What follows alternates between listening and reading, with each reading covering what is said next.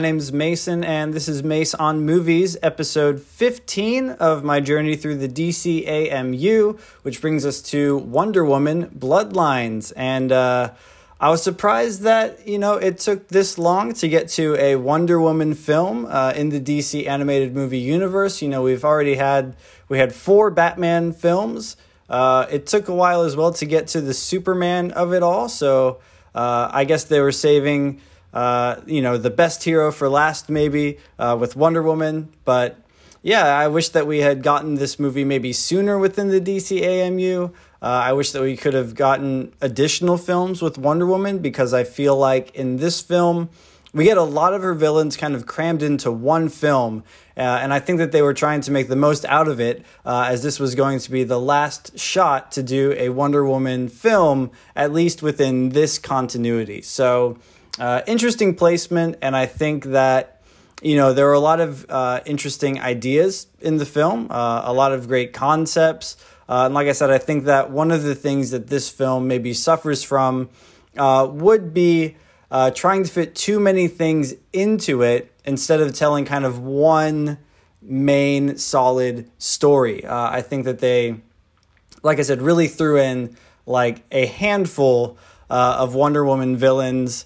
Uh, you know, they threw Villainy Inc. in here, uh, which is a collection of different members of her rogues gallery. And, you know, it was just, um, you know, I think it took away from the main story that they were trying to tell. Although adding in those villains definitely made for some interesting fights, different uh, different styles of battle scenes and things like that. Uh, and all of her villains are, you know, really cool, really interesting villains.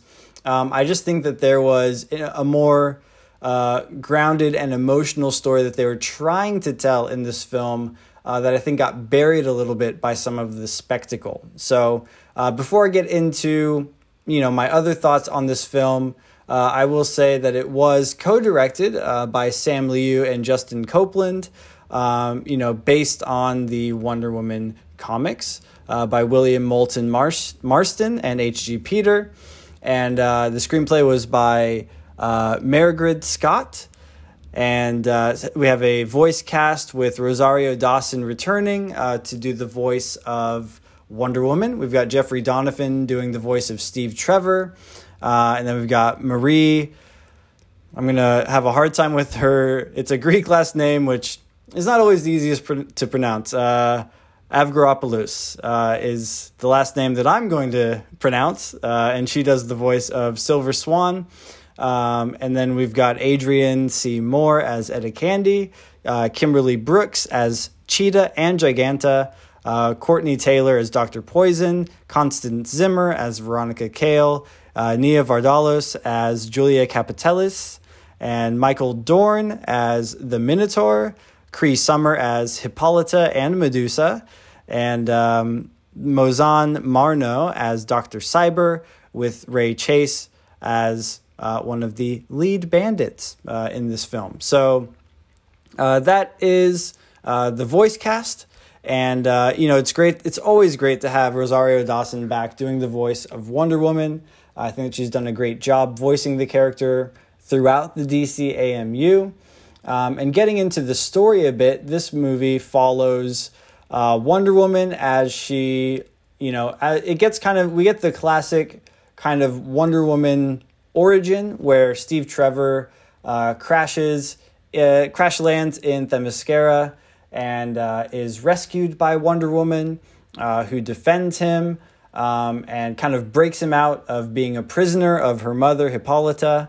And uh, she decides to, you know, getting a glimpse of uh, the war, the invasion of parademons and things like that that is going on um, in the world that Steve Trevor comes from, decides to leave Themyscira with Steve Trevor uh, to defend the world. She feels that she has a responsibility to use her power, use her strength um, to protect the world. So uh, we get her journey that we've also seen in the live action Wonder Woman film, although that uh, took place with you know a World War One era Steve Trevor.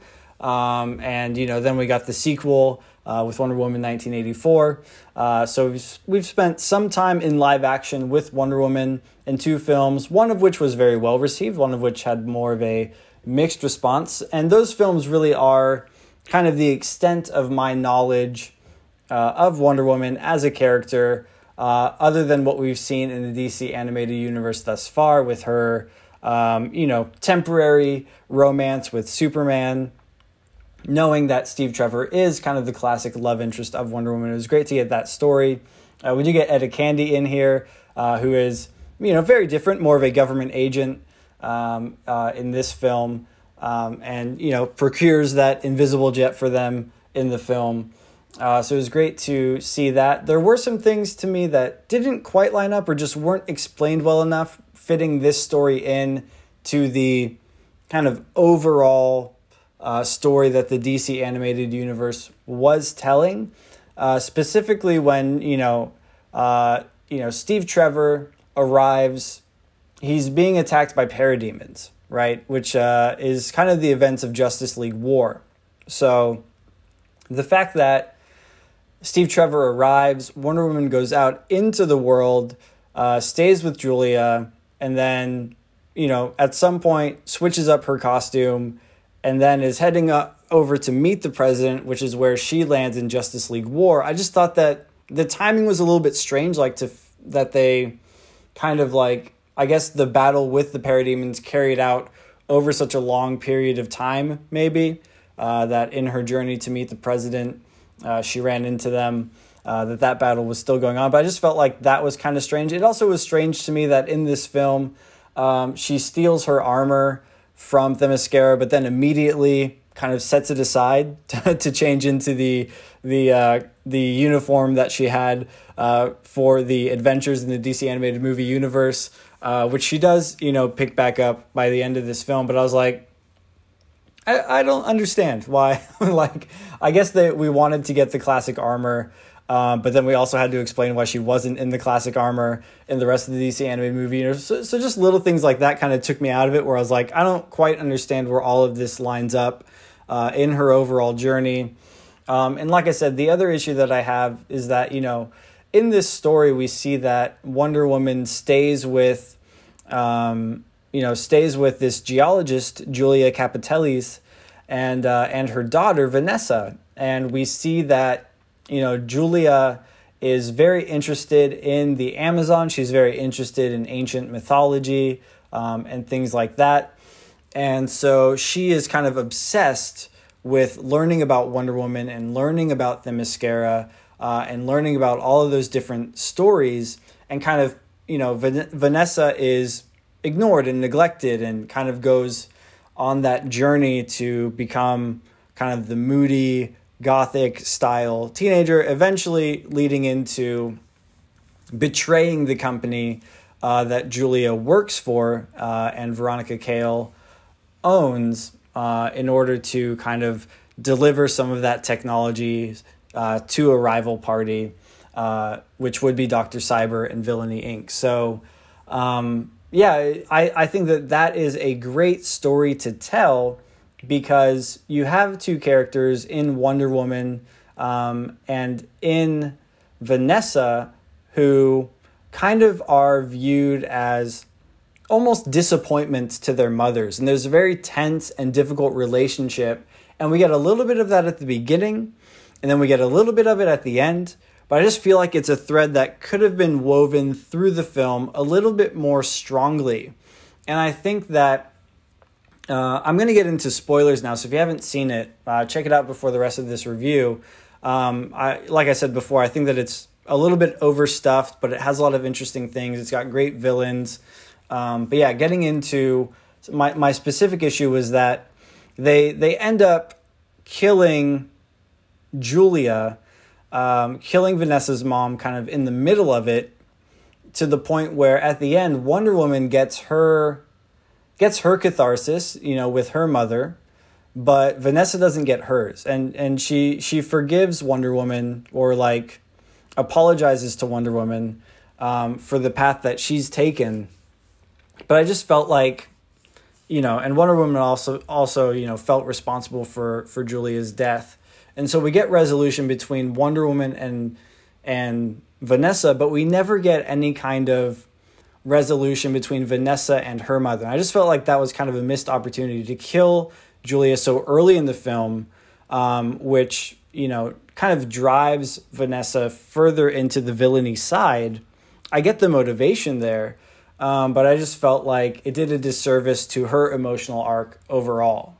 Um, and I just thought it would have been better to be able to have her, um, as she is redeemed by the end, it would have been better to have her also kind of patch things up with her mother. So it was sad that we didn't get to see that. But I understand that in life, those things happen. We don't always get the resolution that we want.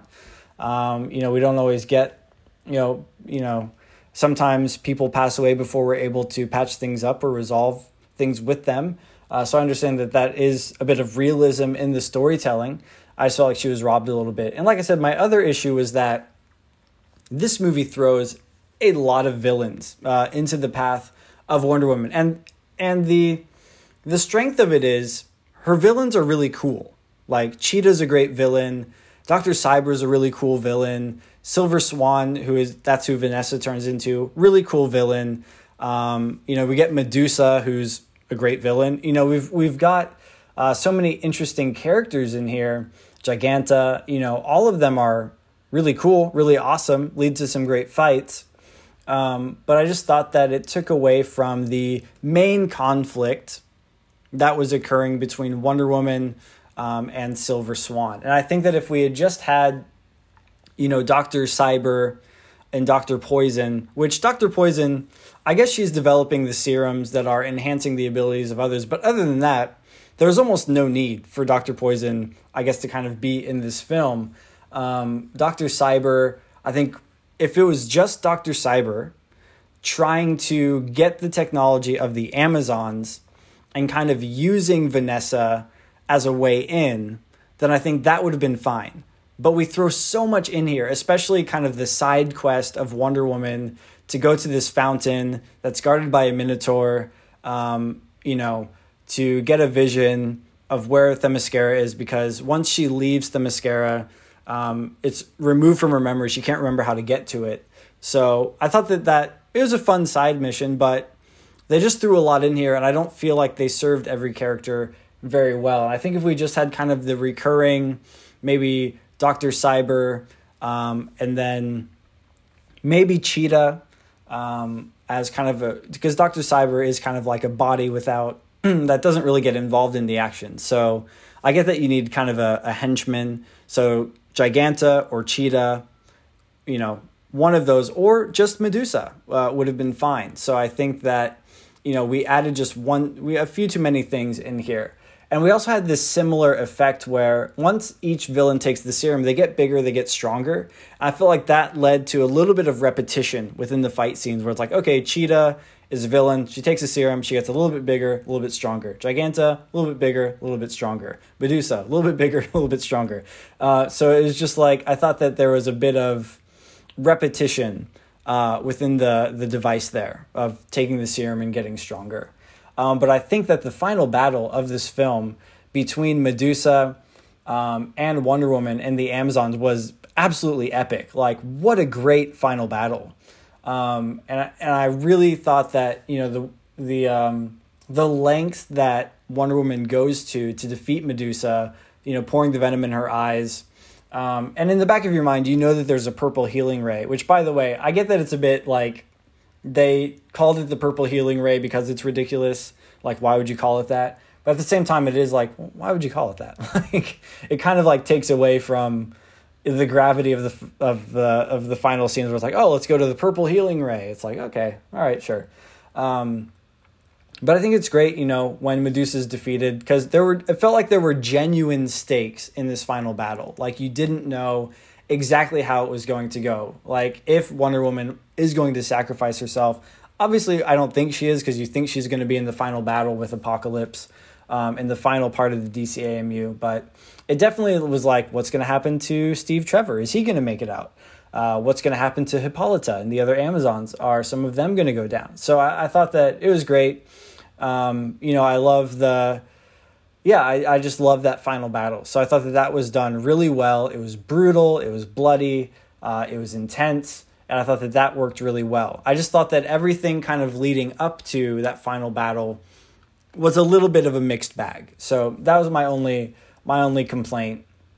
Uh, and I just felt like it would have been great to focus more on the story between um, between Vanessa and Diana, uh, between Wonder Woman and Silver Swan. So, you know, those are my overall thoughts. I think that it was fine overall. Like I said, it could have hit a little bit harder emotionally. The last thing I'll say, the thing that really irritated me was the mid credit scene because I felt like, you know, in my mind, I was like, okay, obviously we don't know who Dr. Cyber is, but with the events of the film, you're like, it's probably Veronica Cale. like, you know, you kind of assume that she's the one who's going to make the turn and be the villain. But the fact that they like revealed Dr. Cyber at the end, like in a mid credit scene, I was like, this feels like a confrontation that should have happened like in the film. So I, I just didn't know why that got pushed to a mid credit scene.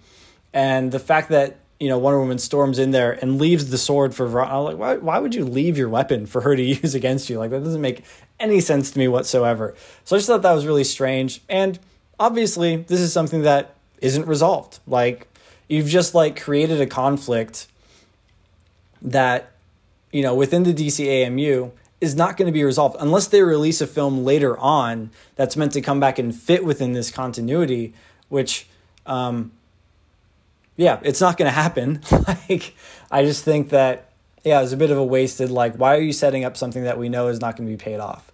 Um, so I just thought that, yeah, weird mid credit scene kind of bothered me. Um, but yeah, overall, final battle, great. Mixed bag for the rest of the film. Um, didn't have quite the strong emotional through line that I thought it could have. Um, and those are my overall thoughts on Wonder Woman Bloodlines. So if you have seen it, uh, please let me know what you think, where this ranks for you. Um, you know, if you thought it was overstuffed, if you thought it was awesome, uh, let me know. You can find me on Twitter and Instagram at Mason Movies. Uh, if you're enjoying the podcast, make sure that you subscribe, leave a rating, leave a comment, share it with your friends and family. And if you've enjoyed this DCAMU series, check out the rest of the podcast. I've got movie reviews up. Uh, I've got some reviews for uh, Loki. Now that that's finished, you can check out my thoughts on that series. I'm also still doing the Bad Batch while that's running um, and other stuff, doing a journey through Ghibli as well. So uh, check out the rest of the podcast feed. And uh, just want to thank you so much for listening to this episode.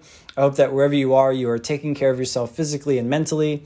And I hope that we will all remember to be kind to one another. Thanks, everybody.